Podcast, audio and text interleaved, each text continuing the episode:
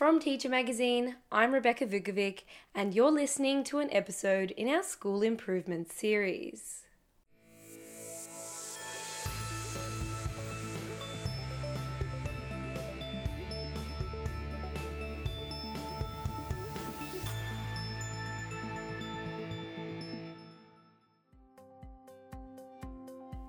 In 2018, St Helena Secondary College in Victoria embarked on a journey to improve the quality and accuracy of teacher judgments on their student reports in order to better reflect the achievement and progress students were making.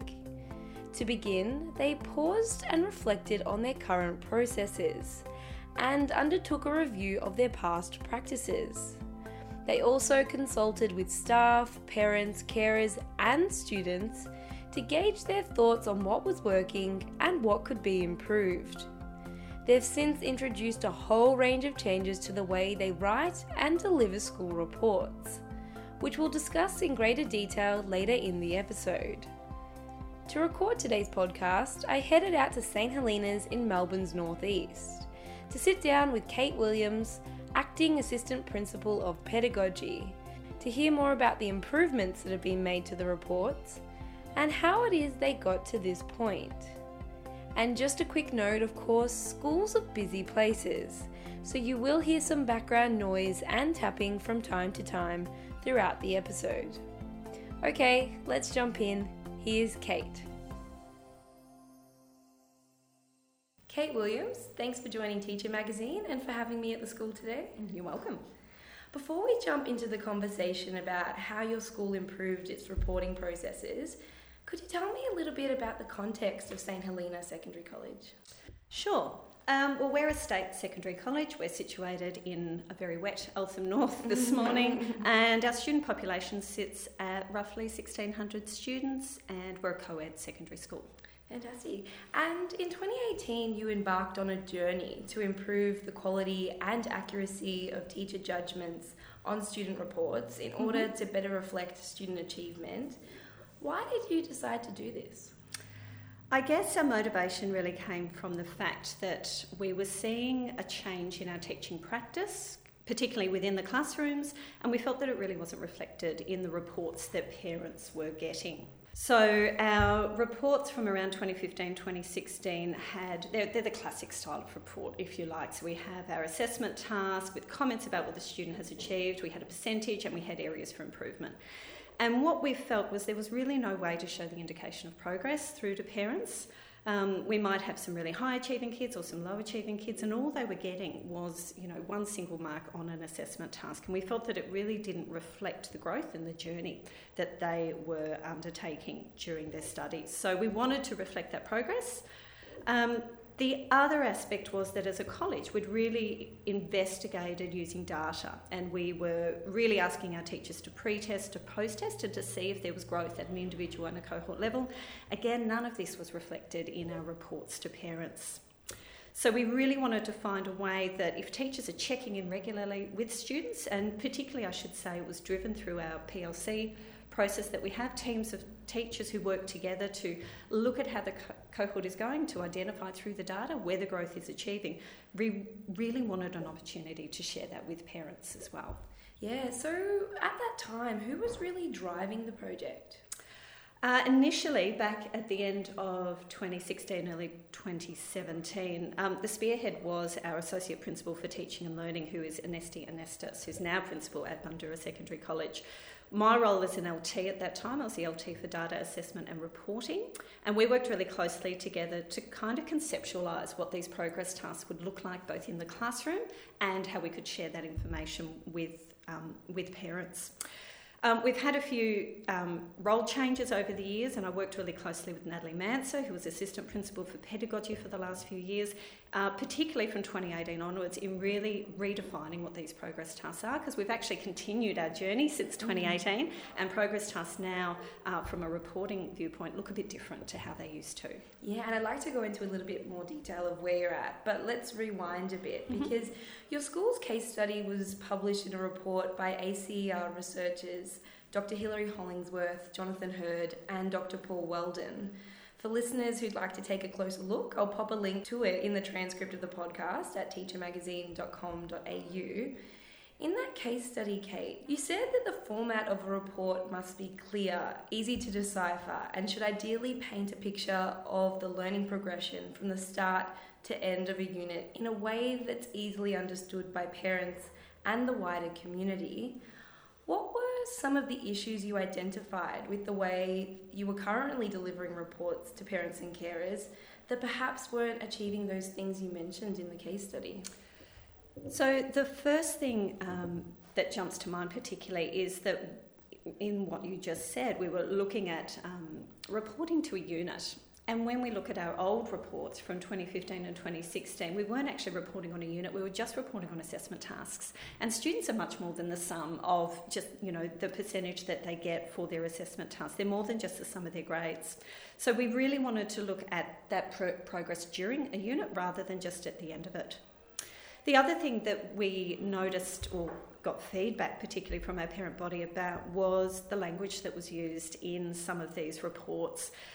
Reports are interesting because they're sort of, you know, one servant, two masters. They have to, um, you know, inform parents about the progress of their, their child, but at the same time, teachers are writing them as a record of the learning progression. So, unfortunately, sometimes in reports we get teacher talk, we get these really generic type comments that only come out at the end of a semester. So they don't have a function really in terms of helping students improve. Um, and often, obviously, it's delivered too late because it's the end of the semester. Parents also wanted to know what the percentage score meant. They wanted to understand sort of what that, say, if my child got 75%, is that a good? Is it a very good? How does that rate or rank, you know, amongst the other students? Mm-hmm. So they wanted a little bit more descriptor about what those marks really meant. Yeah, and I'd also wanted to ask you a little bit about progress tasks. Could you explain to listeners what a formative progress task actually is?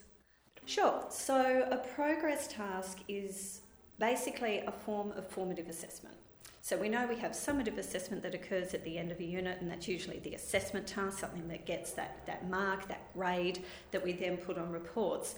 But through the college, we had really started to do a lot of work on growth. We had done a lot of work on um, what a data driven curriculum looks like, and we'd been doing that since 2015. So we really wanted a way for teachers to stop and intervene on particular key skills or key aspects of knowledge to make sure students have that foundation before they get to the assessment task because it's too late by the time we get to the end of the unit to come back and intervene on, mm. on you know aspects of the course so Progress tasks are a really short formative assessment that looks at one key skill or one key um, you know, understanding or takeaway that students need to know in order to achieve success on the assessment task. Yeah, and so you had identified the issues that you were trying to address and you had a goal in mind. Mm-hmm. So I'm wondering then, what happened next? So, because we'd already, um, for a few years, we'd been working towards understanding data, you know, in all different domains, not just maths domain, but English and humanities and science, and we were really asking staff to think about how they measure growth and the PLCs to work, you know, as a team to measure growth for the cohort. So, what we did was bring in whole school PD, where we really uh, had in, an intensive look at what progress tasks are, what quality formative assessment looks like, what it could be in our classrooms. We also did some small group work uh, looking at pre and post test data and asking teachers to be quite forensic in how they approach their unit in planning that unit. So in seven, 2017, we actually introduced progress tasks in all subjects, again, really focusing on that one key skill or, or one key element of knowledge and what we did was we now moved to including it on the report. We put it on the report with a descriptor, so good, excellent, very good, etc. What we also did on the reports at the same time is we tried to provide a narrative of the learning. So no more just one element provided at the end of the unit, sorry, at the end of the semester.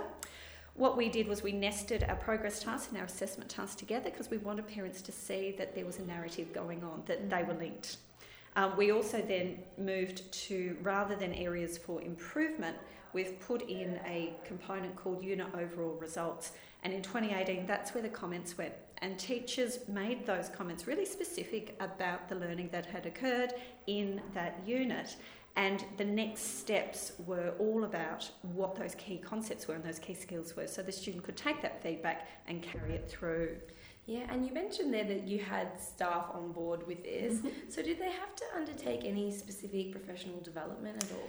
Yeah, we did quite a lot of professional development here at the college. We utilised our whole staff meetings for PD rather than the administrative type meetings that often occur. Mm-hmm. We also were very um, collaborative in how we went through the process. So at the end of 2018, we did a big review on how these progress tasks had occurred. There were some teething problems, as you can imagine, when you bring something new in, you make an improvement to a process. And we actually did a very big review at the end of 2018 to see um, areas that we could improve. So we did things like surveying parents um, quite extensively. We did student focus groups. Um, we did a review team as well with the curriculum team and, and key domain leaders, as well as going back to staff. After that intensive PD throughout the year and after sort of living it, to understand what was going really well uh, and what wasn't possibly going too well. And that resulted in changes that we've made since 2018. Yeah, so I just want to go back a little bit to the parent perspective because I'm wondering how has your written feedback to parents evolved over recent years? Um, so the written feedback to parents, particularly on the reports, has evolved, hopefully, as I said, to reflect the changes that are going on in the classroom. So we've moved from generic sort of teacher talk areas for improvement that are provided at the end of a semester, and we've moved from comments attached to an assessment task that reflect what the student has achieved. And we've moved towards comments now in 2020. The comments have actually moved to sit in the progress task feedback itself so that parents and students are getting that written feedback, ascertaining exactly what the student needs to do, but also how they're going to do it. Is it going to be with the teacher in class? Is it a particular page in the workbook that students are going to use? So, our, our reports in 2019 and in 2020 actually have a lot more written comments on them. Parents are also notified where to look for the assessment uh, feedback. So if a student does an assessment task, we don't write the feedback for that assessment task in the reports, but what we do say is we tell parents where they can look for that feedback so they can sit with their child and look through it. Yeah, and so what impact does this have on students' overall engagement with their own learning journeys? So the written reports themselves I don't think have that much of an impact because that's the narrative between home, school, and student. Where the impact, though, um, lies with the student learning journeys comes from the intervention. So our progress tasks are divided to identify, as I said, one key element, one key skill, and to really see whether students can do that or not. And what we ask staff to do afterwards is to pause the learning, to actually press the stop button and to have, you know, 20 minutes, half an hour, whatever's needed in class to intervene. For those students who haven't quite got that skill yet, we ask the teacher to actually intervene and to sit with them and to make sure that skill is learnt or, or you know is better understood. And that's also an opportunity then for students who have got that skill to be extended and to you know to work at a, at a higher level so hopefully by the time we get to the assessment task the teachers have been checking in throughout time to make sure that those skills are in place for the summative assessment task yeah fantastic and I read this in the case study that I mentioned earlier. Mm-hmm. I read that learning behaviours such as organisation and effort are captured each term in a work habits section that mm-hmm. is populated by staff, with students also self assessing. First of all, are you still doing that in your reports? But also, could you tell me a little bit about how that actually works in practice? We are still doing it in our reports. We think it's really important for students and teachers to reflect on the learning behaviours and also to compare their results. So we've been doing this since 2015 and using our online management system, we basically have teachers rating students' um, effort, organisation, class behaviour, and work submission. So you know whether they're actually handing their work in on time or not. And we use a rubric to do so to make sure that the teachers are assigning, you know, the same grade um, between the students equitably. But what we then do a few weeks out from reports is we open it up for students and we ask students to self assess as well. Mm-hmm. They use the same rubric, they have to look at their own learning behaviours and they have to rate themselves. And I have to say, usually there's actually a high correlation between what the teacher says and what the student says. Students are pretty honest mm-hmm. uh, when they're appraising themselves. And what the way that we use that, sorry, is so that when we have our Strive interviews or our parent teacher interviews, we can use that as a talking point as well about the students' work habits and how they're getting themselves organised and, and behaving in the classroom. Yeah, fantastic. So we've spoken a lot about what you've done, but I'm wondering about the challenges you've faced throughout the journey. Could you tell me a little bit about that? So, when we look at the challenge um, on the journey that we've gone through, one of the hardest things I think has been changing teacher practice. Um, when we've introduced pre and post testing, it was quite easy for the maths department to understand, but obviously it takes a bit of work and a bit of understanding for other domains. Mm. You know, I'm an English teacher and a history teacher. What does a pre test look like in English and in history? So we had to do um, a lot of work, a lot of um, PD and a lot of work through our PLCs in really uh, trying to understand how to get good data because obviously um, we can write a pre-test, but if it isn't of high quality, then we're not going to know much about the students in our class. Um, really, one of the challenge was us having to identify as teachers in subjects what is growth? What does growth look like in my subject? Um, the other aspect that we found with progress tasks that we really didn't think about at the time was feedback that we got from students, they felt they had to be switched on all the mm. time. When we first introduced progress tasks, teachers were sort of getting used to them. Some of them were a bit bigger than maybe they should have been, you know, mm. and they felt like tests and those sorts of things for students. And, and students were really clear and vocal in their feedback to us when we asked them in the focus groups that sometimes they're just too big or, you know, they felt too cumbersome and the students felt the pressure and a bit of mm. anxiety in having to be switched on. So that was something we definitely needed to address. The other aspect that is challenging, and you know, this is a challenge I face in my own classroom, it's finding time for that intervention in a yeah. crowded curriculum. You have, you know, I'm a year 12 history and English teacher. There's certain things we have to get through, mm-hmm. and it's really hard to give yourself permission to stop and to maybe teach that little bit less so that you can have the time to come in and intervene. And you know, that's a really hard thing to, to do, to change yeah. your practice that way. Yeah, really interesting. And I'm wondering, Kate, with where you are right now in the journey, what has been some of the feedback from parents, carers, and you mentioned students as well, since you've implemented some of these changes? So in 2019, we actually surveyed parents again.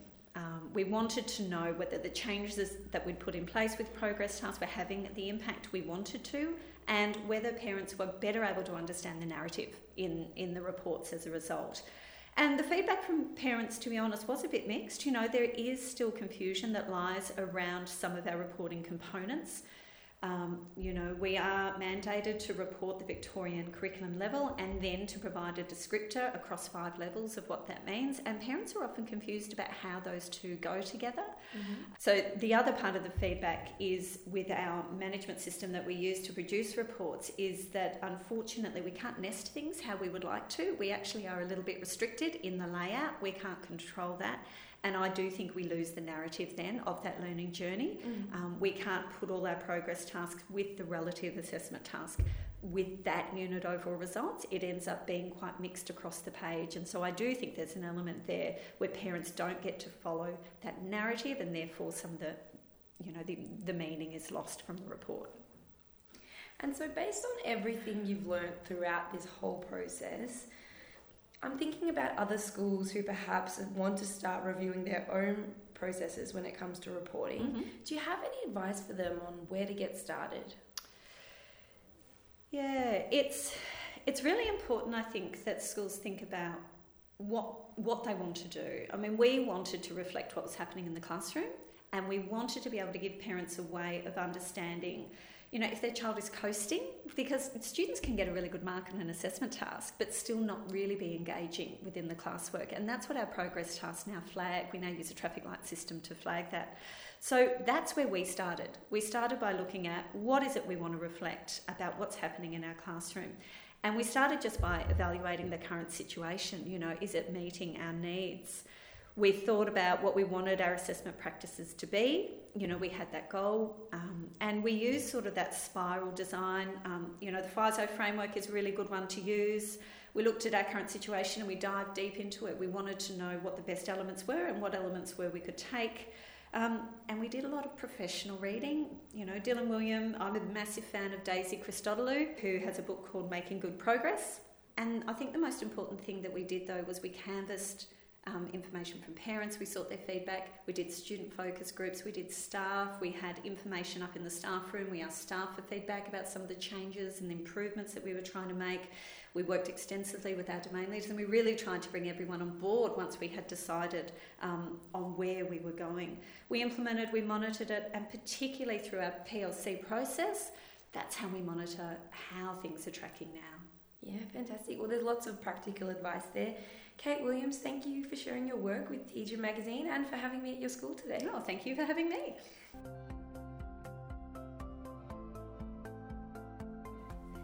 That's all for this episode. If you like this podcast and would like to listen to more from Teacher, you'll find us by searching Teacher ACER wherever you get your podcasts. We're on all the main platforms like Apple Podcasts, SoundCloud, and Spotify. And while you're there, we'd love for you to rate and subscribe to the channel. Once you subscribe, new podcasts land in your feed as soon as they're available, which is really handy for making sure you never miss an episode.